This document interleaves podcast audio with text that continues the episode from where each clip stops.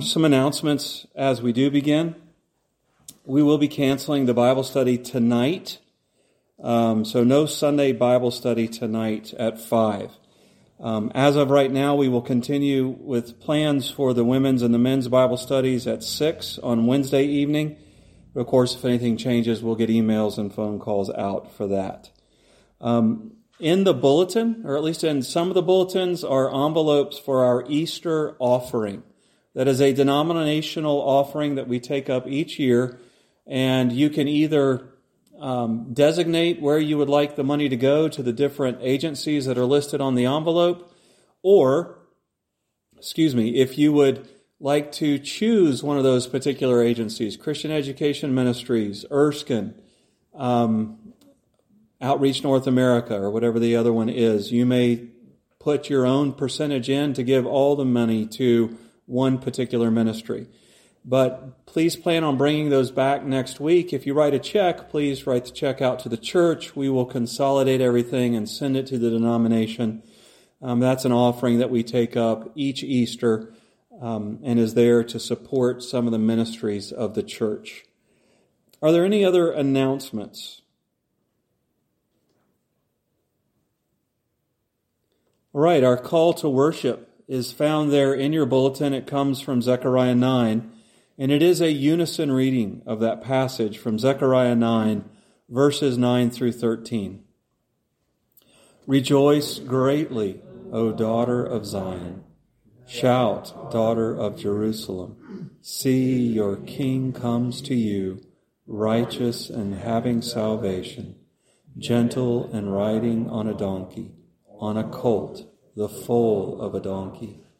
I will take away the chariots from Ephraim and the war horses from Jerusalem, and the battle bow will be broken. He will proclaim peace to the nations. His rule will extend from sea to sea and from the river to the ends of the earth. As for you, because of the blood of my covenant with you, I will free your prisoners from the waterless pit. Return to your fortress, O prisoners of hope. Even now I announce that I will restore twice as much to you. Let us pray. Lord of life and light, triune creator God, we come into your presence to worship you. We come here at your call. Please remind us of your presence with us here and in every moment of our lives. Remind us that you are with your people to provide freedom from oppression and death. Fill us with the joy of knowing that the King sits upon his throne, subduing all of his and our enemies. Fill us with the joy of knowing that freedom from sin that has been won by our Lord and Savior, Jesus Christ. And hear this prayer that we offer up to you today, praying as you have taught us. Our Father, which art in heaven, hallowed be thy name. Thy kingdom come, thy will be done, in earth as it is in heaven. Give us this day our daily bread, and forgive us our debts, as we forgive our debtors. And lead us not into temptation, but deliver us from evil. For thine is the kingdom, and the power, and the glory forever. Amen. The good King, our Savior, is also the good shepherd. And the good shepherd promises to lead us to green pastures, to still waters, to paths of righteousness, and through the valley of the shadow of death, all for his name's sake. And so let us sing of this reminder of the Good Shepherd by taking the hymn book and turning to number 380. Savior, like a shepherd, lead us. Jesus is our tender, good shepherd. So let us stand and sing hymn number 380.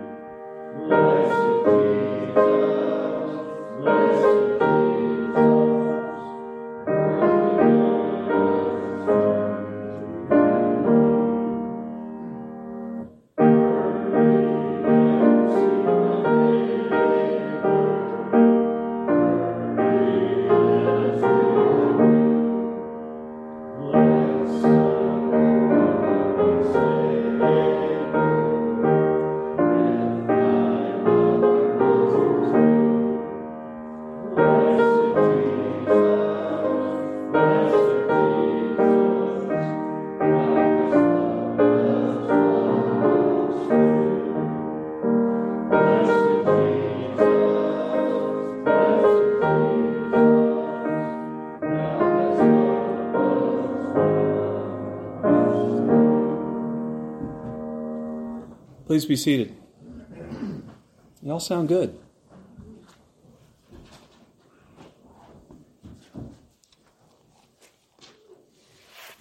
Jesus leads us in paths of righteousness for his name's sake. And we are reminded that we are called to live righteous lives. And oftentimes we stumble, oftentimes we fall, oftentimes we outright rebel against God. And we are called to confess our sins before Him and find forgiveness in Him. So please join with me now as we confess. Almighty God, you love us, but we have not loved you. You call, but we have not listened. We walk away from neighbors in need, wrapped in our own concerns.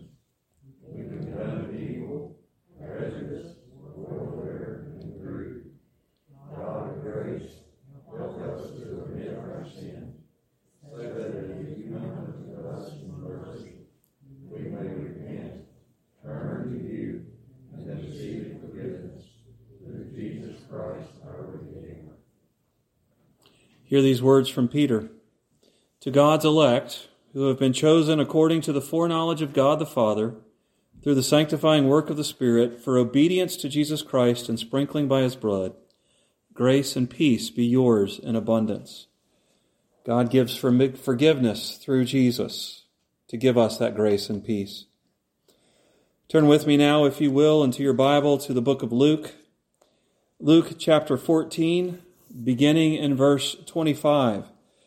Jesus has told the parable of the banquet and is talking to the crowds now about the cost of being a, a disciple. Hear Jesus' words.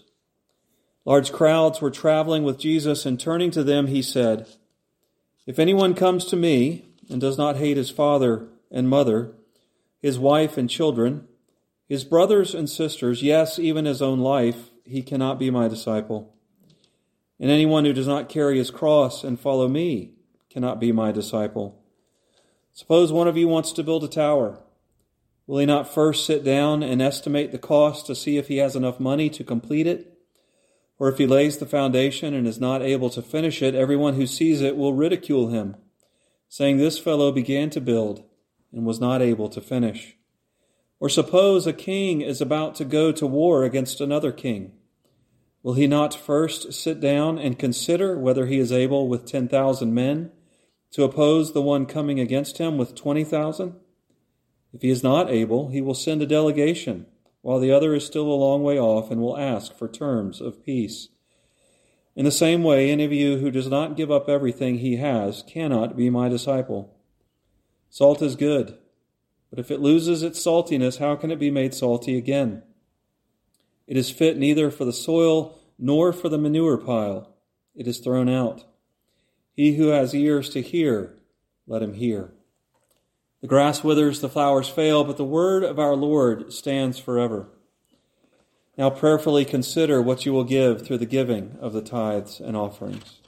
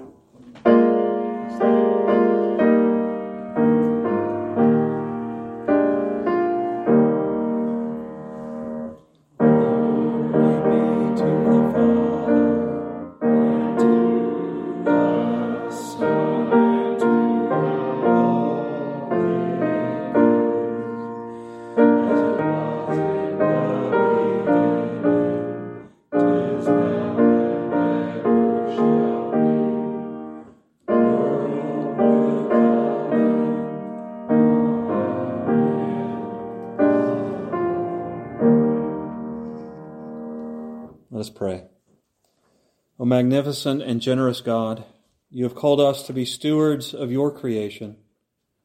All that we have been given is yours, and you call us to give as a token of our worship and an evidence of our trust. Please be honored by what has been given today. Use it so that your glories may be proclaimed into the sin darkened world. In Jesus' precious name, amen. Please take your hymn book once again and turn to hymn number 187. All glory, laud, and honor. Today is Palm Sunday, the day when we remember Jesus' triumphant entry into the city of Jerusalem, opening up Holy Week, which ended with Good Friday and Easter. So let us remain standing and, and sing of the King and his eternal glory by singing hymn 187, All Glory, Laud, and Honor. Mm.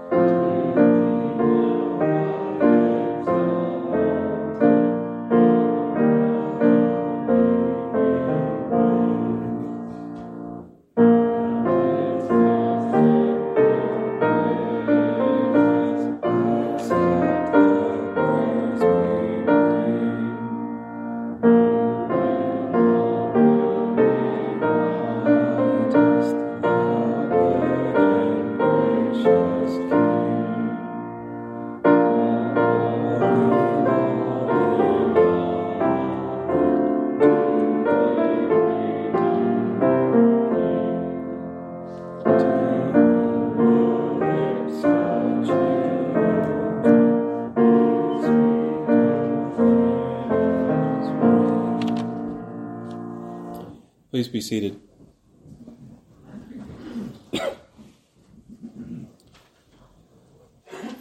Join with me today as we proclaim the glorious truth as summarized in the Apostles' Creed. Christian, what do you believe? I believe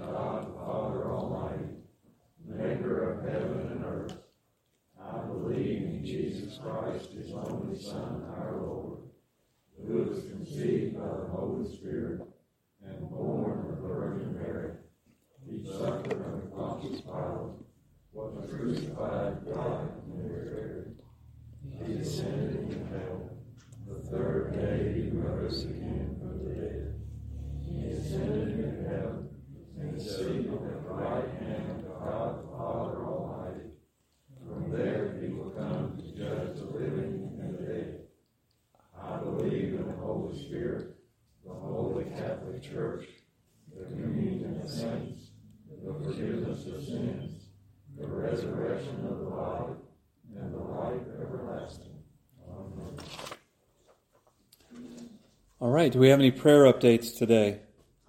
yes. I'd like to keep Amy Baker, the little girl that we had on the prayer list. She does, the tumor was cancerous. Mm. She will be, they think they have it all. She will be going to Morgantown for a, a number of chemotherapy treatments. And Okay.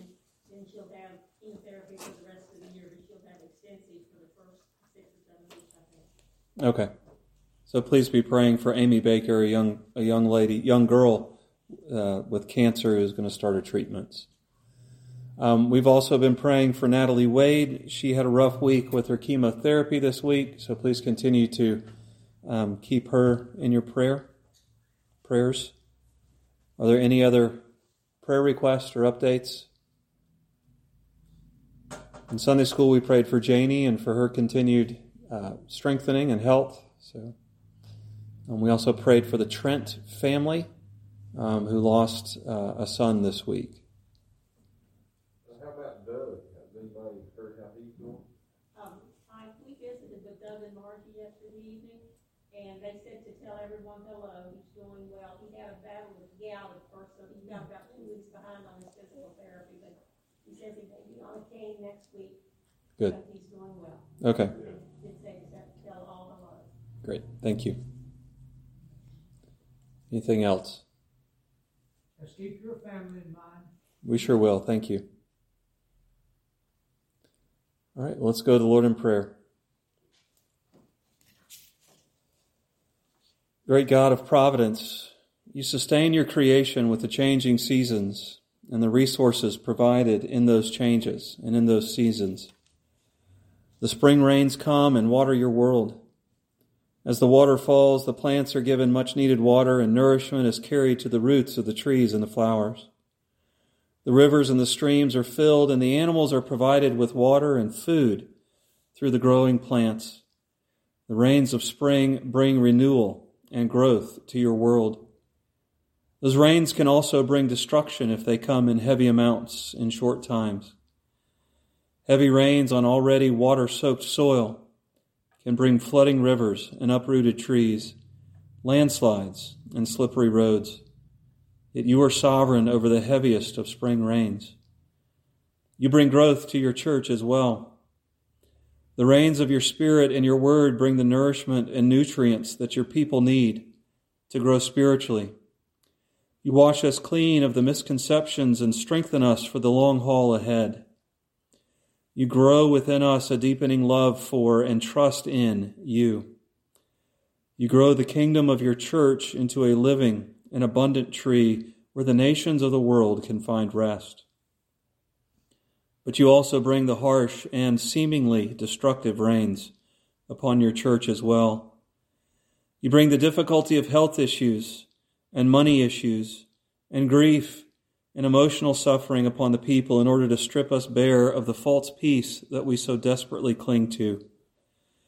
You send your floods of suffering so that we can see the folly of pursuing peace in places other than in you. Forgive us, we cry, for the idols we have pursued in vain attempts to shortcut the peace that passes understanding. Help us to turn to you in trust and contentment for the things you have brought into our lives.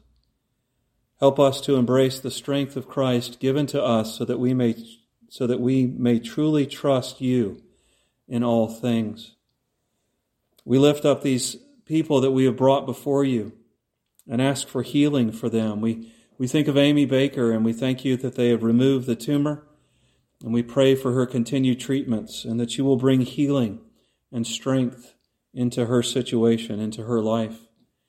We pray for the Trent family and this loss that they have suffered, a, a loss upon loss as, as they have lost both of their children. Please comfort and strengthen them.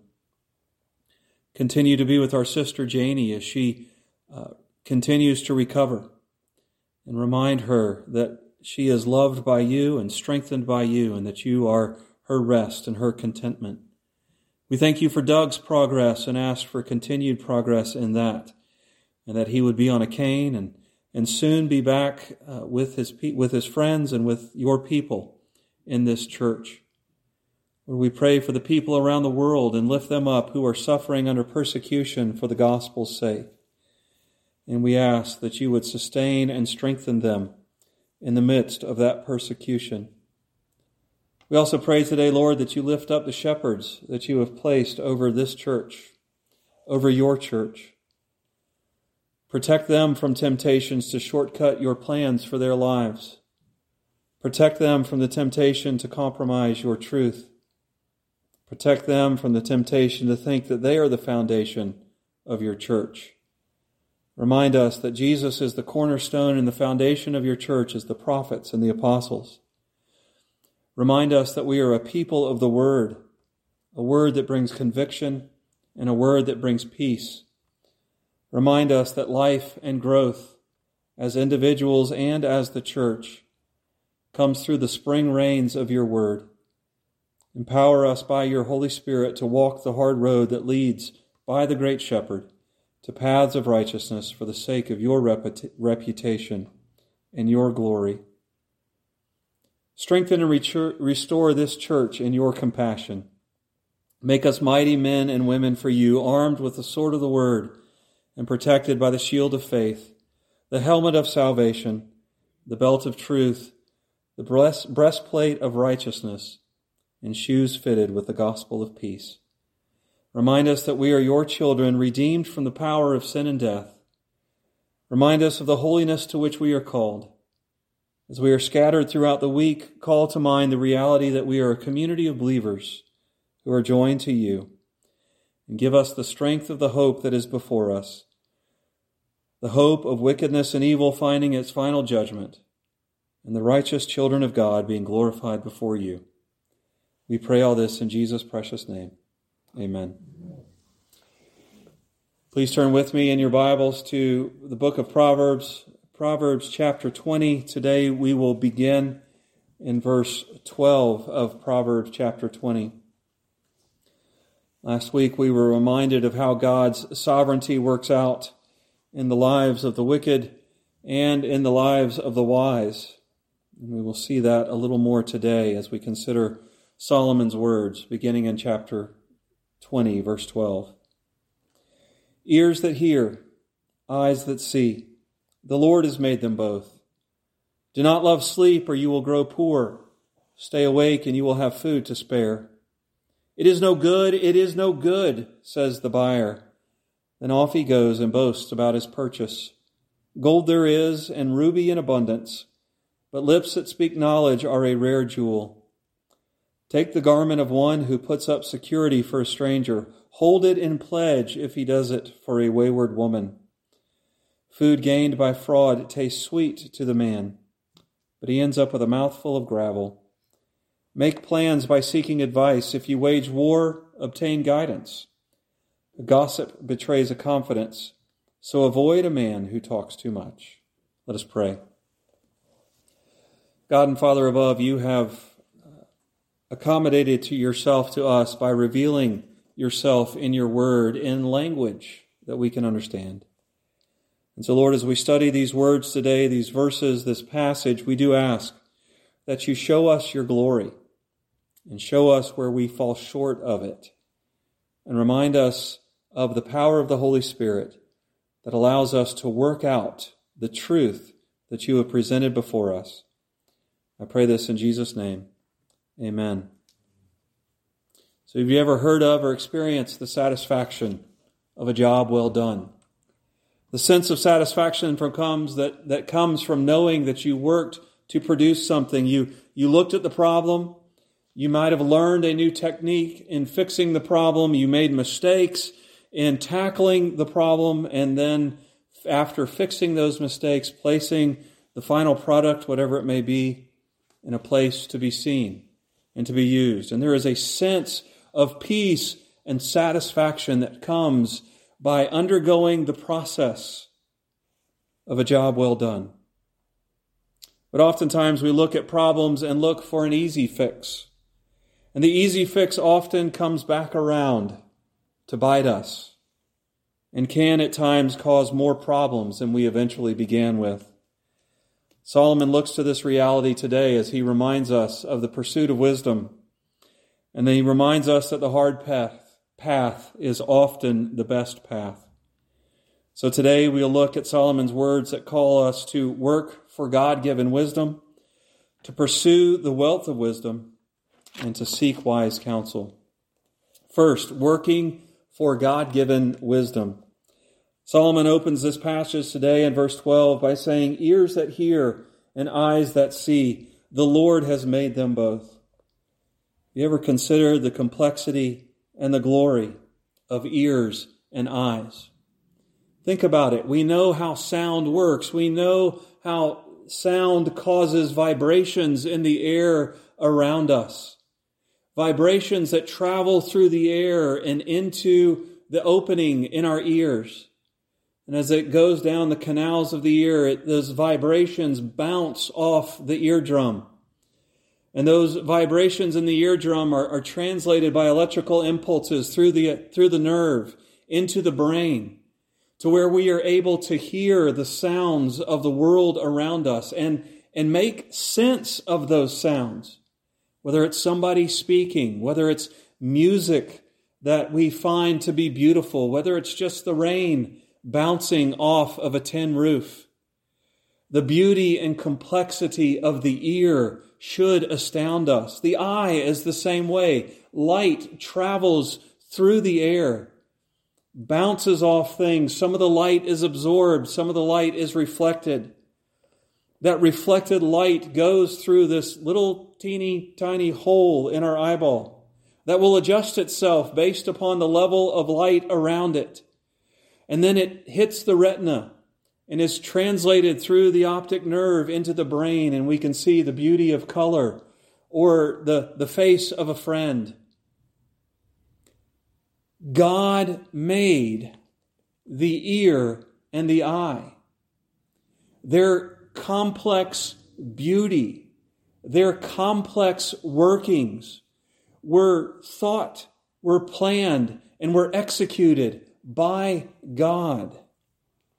We deny this in our world oftentimes. These, the eye and the ear, which we take so much for granted until we have to go to a doctor who gives us these lenses so that we can see well. We take for granted the complexity and the glory of the eye and the ear to such a point where we think that they are just the random products of time and chance. Think about that. Think about the complexity of the eye. Think about the complexity of the ear. And think about how could that have come about? through time and chance. That's like saying we could take sand and petroleum and gold and copper and other precious metals, throw them in a container and shake them up for a long period of time, and a computer pop out. Even the simplest of computers it's what we talk about when we deny the reality that God made us, that God formed the eye, formed the ear, and gave it to us as instruments to be able to hear and to see His glory in creation.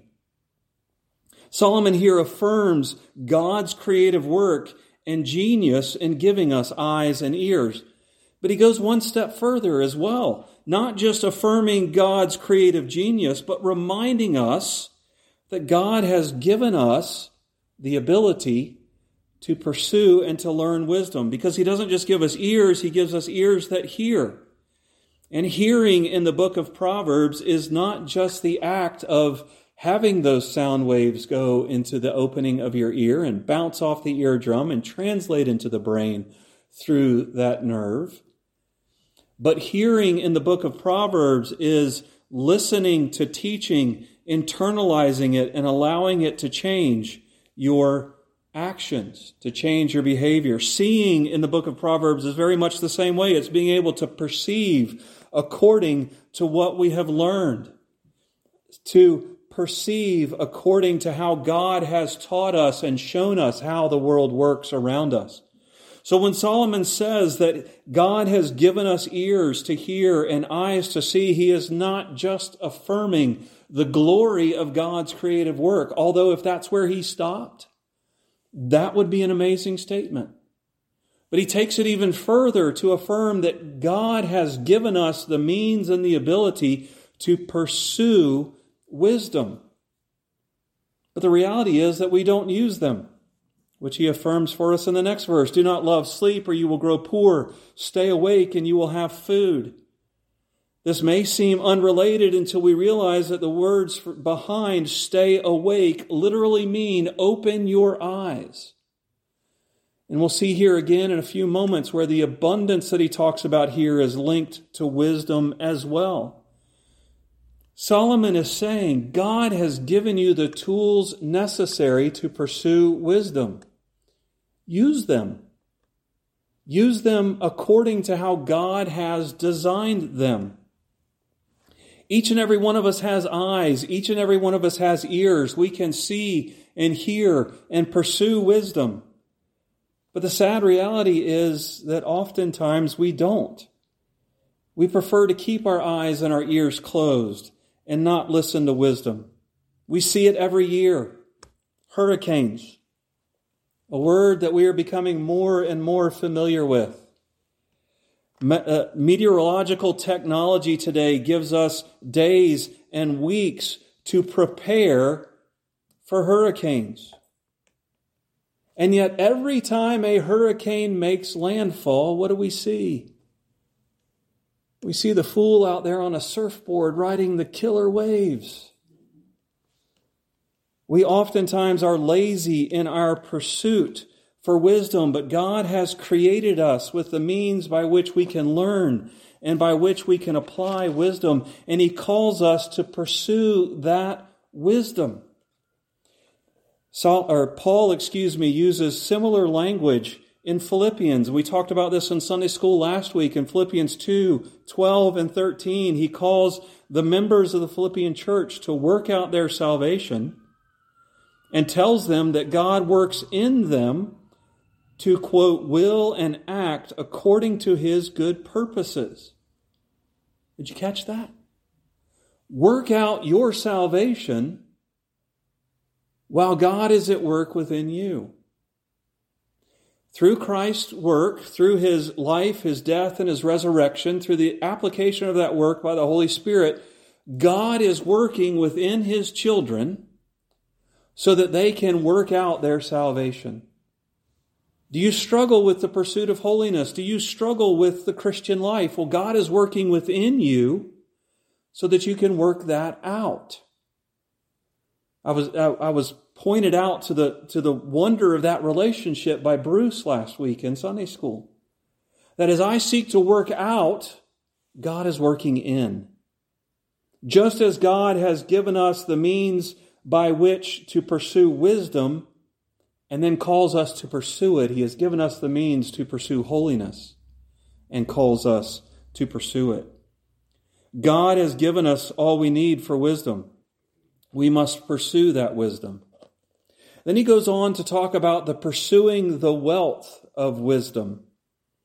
Solomon then ties the pursuit of wisdom by, by opening our eyes to wealth and to riches. Now, verse 15 compares the rarity of gold and precious jewels to the rarity of wisdom.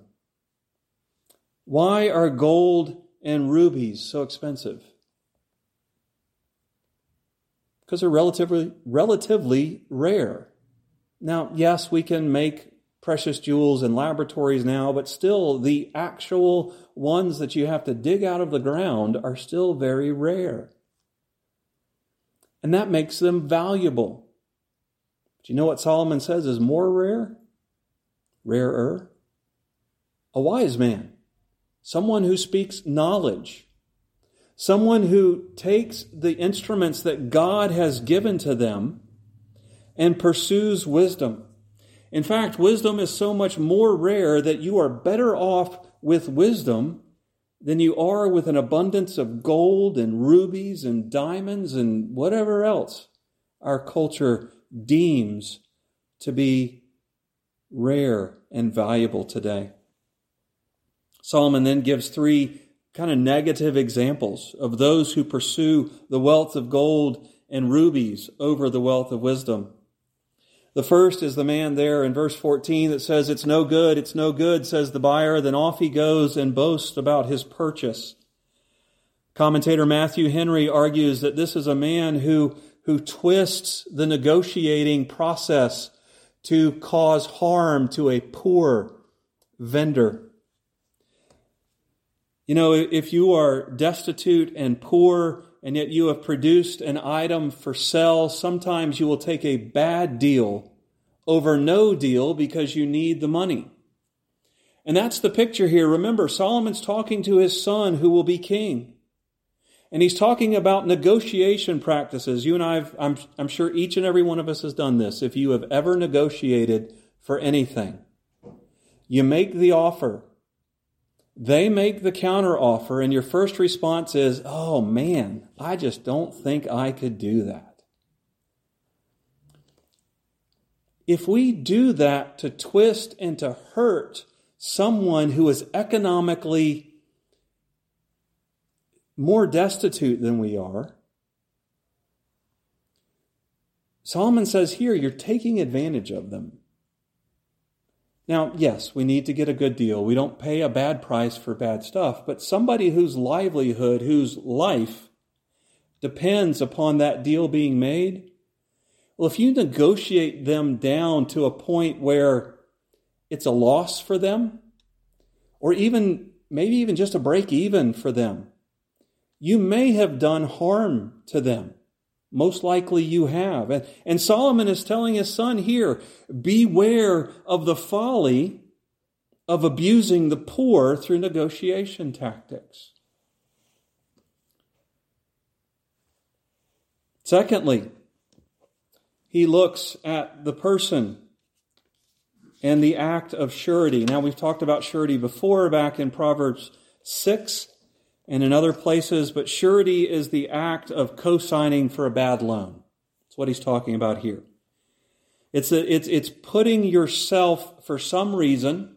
Solomon highlights both um, quick gain and also power being the reason. We can, if, if I am in a place of affluence and wealth and I agree to co-sign for somebody else's loan who is not in a place of power as I am, I can use that as a way to abuse them with the power that I have over them by co-signing for their loan. That's one of the, those two reasons. It's, it's not good for quick rich schemes and it's also an abuse of power that Solomon talks against surety. Solomon says here that the person who, who backs up a bad loan deserves to be punished. If you are going to be foolish enough to put up security for a stranger, well, then your garment should be taken away.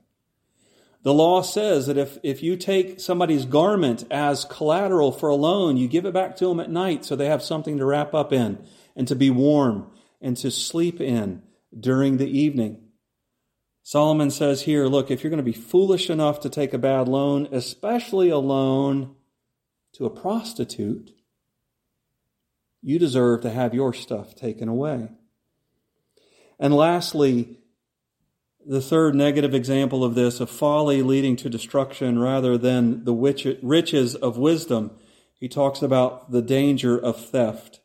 Stolen food tastes sweet. Augustine, I believe it was, talked about how uh, he and his friends growing up, there was a pear tree, a fruit tree, over the fence in a man's yard. And he said some of the sweetest fruit he ever tasted growing up was those, those pears off of the tree that he was denied because it belonged to somebody else. But it caused a, a crisis in his life, that crisis of conscience as he partook of stolen fruit. It's what Solomon says here. He says, Rehoboam, you're the king. You'll have the right to seize whatever you want from anybody you want. But it will be like eating gravel. It will be destructive to you. We, all three of these examples deal with what we think of oftentimes as get rich quick schemes. I can gain power and potentially money through backing bad loans. I can manipulate the negotiation process to my favor and to other people's harms. And if those things don't work, well, I'll just go out and steal what I need. Wisdom comes through a long process. The wealth of wisdom comes through a long, arduous process. We like to cut corners because it seems easier, and we don't really want to do the hard work of pursuing wisdom. G.K. Chesterton once wrote, The Christian ideal has not been tried and found wanting. It has been found difficult and left untried. There are a lot of people out there who carry the name of Christ by calling themselves Christians. And they are trying to cut corners on the promises that God gives to us. The peace that passes understanding in the midst of anxiety, in the midst of trouble, comes through a growing trust in God's sovereignty. Growing in our trust in God involves walking with Him through the valley of the shadow of death. And, brothers and sisters, if we're honest with ourselves, we would rather numb ourselves to the difficulty with a peace we can understand than to walk the difficult path of growing in a peace that the world cannot understand.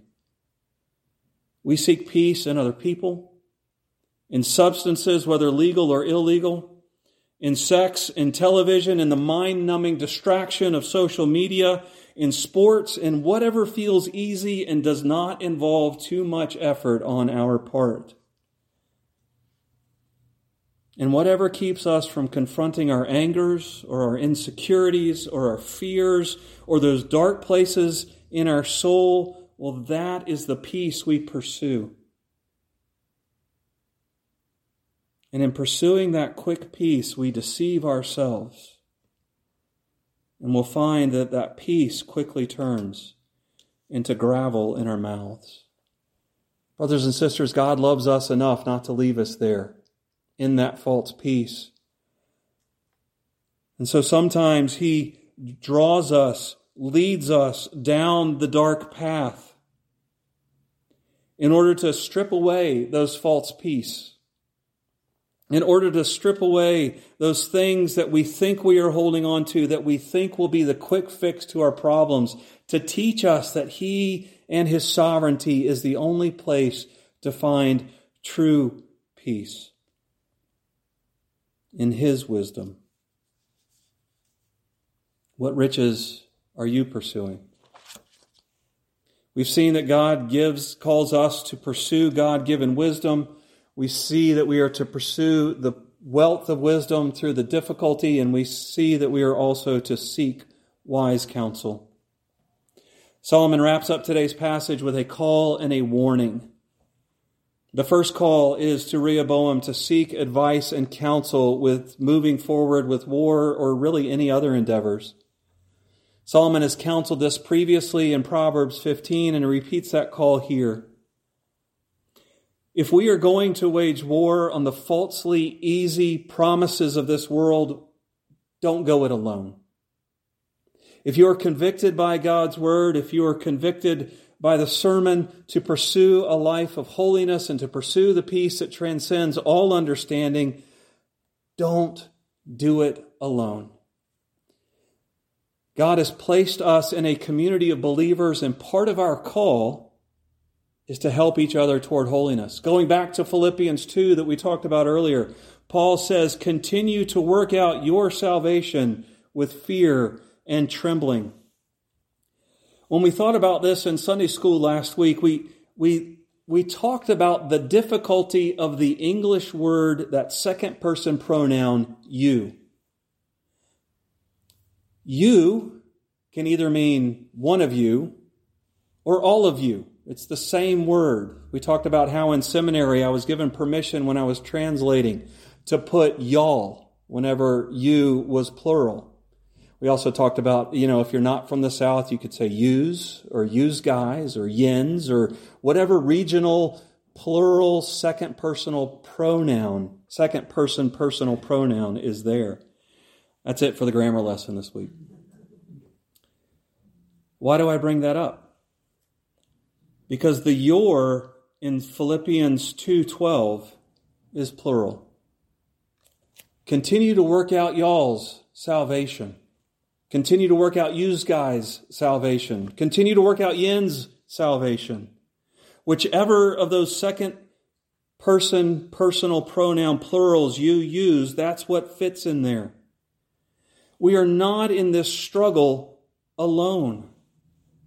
God is with us, and one of the ways He works is by placing us in a community of believers who is working toward this together.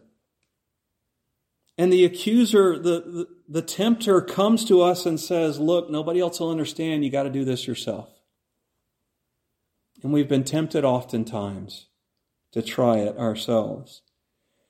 And you know, like the lion that's pursuing its prey, separates out the weak, separates out the injured. The tempter tries to do that to us as well. But God says, no, you are in a family, you are in a community that is to work together for salvation with fear and trembling. And Solomon says the same thing to Rehoboam about wisdom. He says, look, gather wise counselors, wise advisors around you.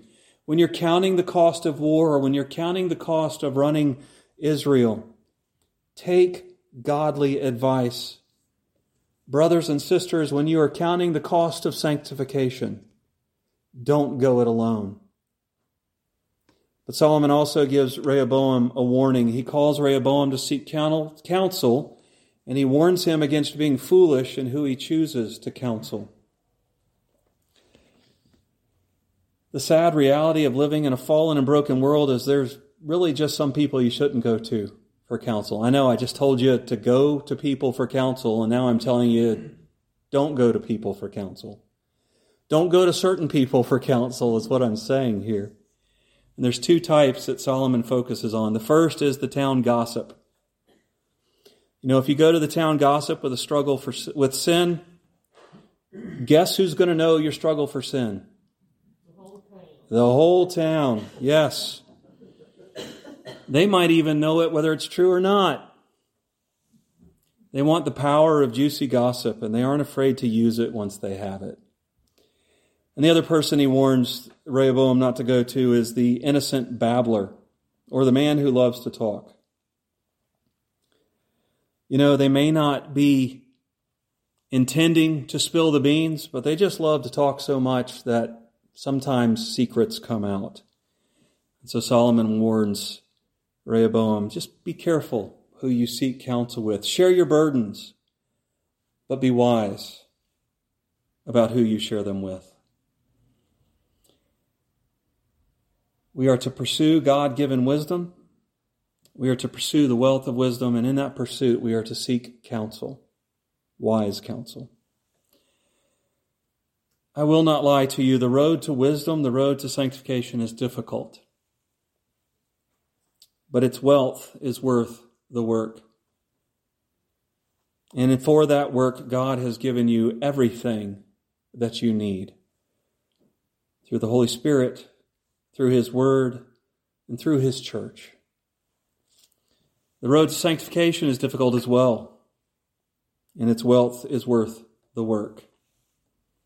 We may wish to take shortcuts on the path to wisdom and sanctification, but the hard road is the true path.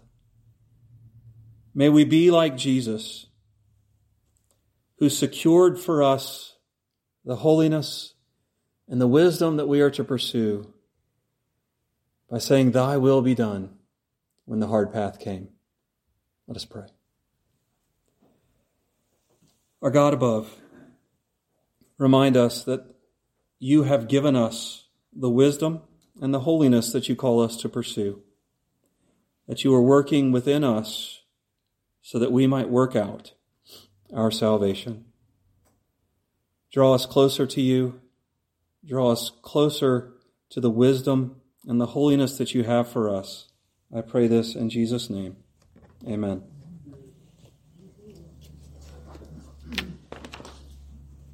Please take your hymn book and turn to hymn number 194.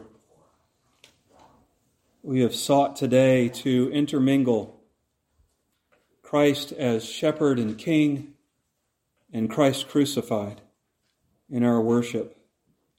Because his exaltation came through being lifted up on the cross. He was high and lifted up in glory as he hung on the cross, which is where our salvation flows from. So let us stand and remember that sacrifice as we sing these words ascribed to Bernard of Clairvaux, O sacred head now wounded. Let us stand and sing hymn 194.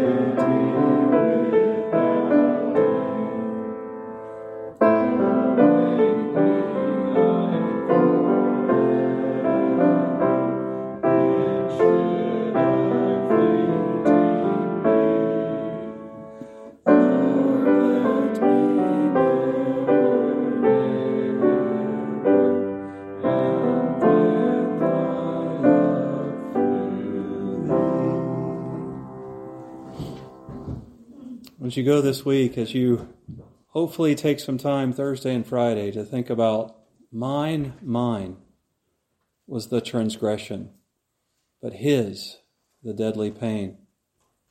As you consider that this week, as we wait for the joy of Easter, take this blessing upon you. To those who have been called, who are loved by God the Father and kept by Jesus Christ, mercy, peace, and love be yours in abundance. Come quickly, Lord Jesus. Amen.